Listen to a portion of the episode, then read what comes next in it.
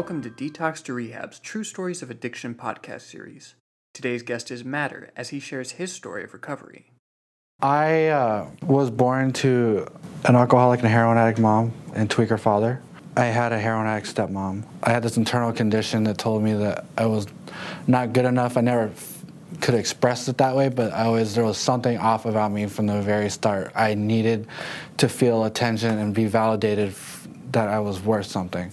The first few years of my life that I can remember, like I always felt like I wasn't good enough. Always felt that I was unwanted, like I was a burden. I was just a paycheck for my dad because my dad got welfare. It was like a really like fucked up life. I was not using drugs or anything, but like I was in that behavior, throwing rocks at cars and getting in trouble with the law, shoplifting at five, six years old. My mom went to prison, my stepmom, I should say, because um, she raised me since I was four years old. Um, she was the only mother that I really knew. And I like I started just acting out. I started ditching school. I started to not do my homework. All I cared about was like making my dad extremely mad and just being a very defiant person. But then like when I was like 14, 15 years old, like I was ditching on a regular basis. My mom's out now and I'm fighting her. I'm like I'm not trying to be a good kid anymore. I don't care anymore. And I smoked weed I think the first time when I was like 15 or 16. I put like seven different liquors into like one huge cup. Like for me drinking never was like a real problem. I could drink or I don't I didn't have to drink. It wasn't like a necessity. When I was 18 years old, I had this like lingering thought like that I've had my entire life. Why did my biological mom leave me? So I went to Minnesota and I met her and it was a experience that I think helped me get closer to my disease. Because when I got back from Minnesota from meeting her, my dad accused me of being high on meth. I had no idea what this stuff did to you but I was on a mission to find it. Um, it did exactly what it was supposed to do. Being high, like having a social life, means talking for 17 hours about nothing, going in circles. And it's like, for me, like, that was my reality, right? But then, like, I started to get consequences from the beginning. Got arrested the first time when I was 19 or 20. As soon as I got released, I don't care. I'm still gonna get high because it's doing what it needs to do. It's my solution. And so, like, I did that. And then I got down to like 130 pounds. And I'm six foot four and my stepmom died. So I just hit it really, really hard. She died from this disease as well. I wasn't sober when she died, you know, like she saw me in my disease. But then, like, I had an opportunity to come to Arizona. I was in jail for a year after my fourth felony, my third violation on probation. I was running out of tools to cope with life. My probation officer found out that I was getting high she, t- she told me I have two options get sober or go to prison for six years. I thought that I could do this because I'm not a drug addict. That's how delusional I was then, was that I really thought that I could control this, that I got it figured out and it's gonna all work out.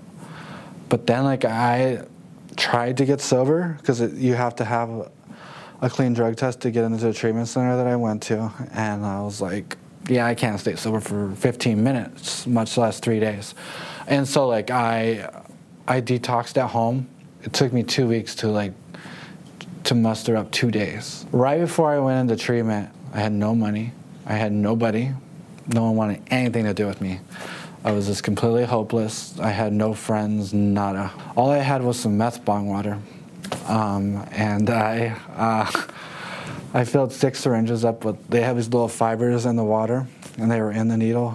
And instead of wasting it, I was like, fuck, fuck it, I'm just gonna shoot it up and like, and that was that moment of clarity for me, that maybe just maybe that I was a drug addict.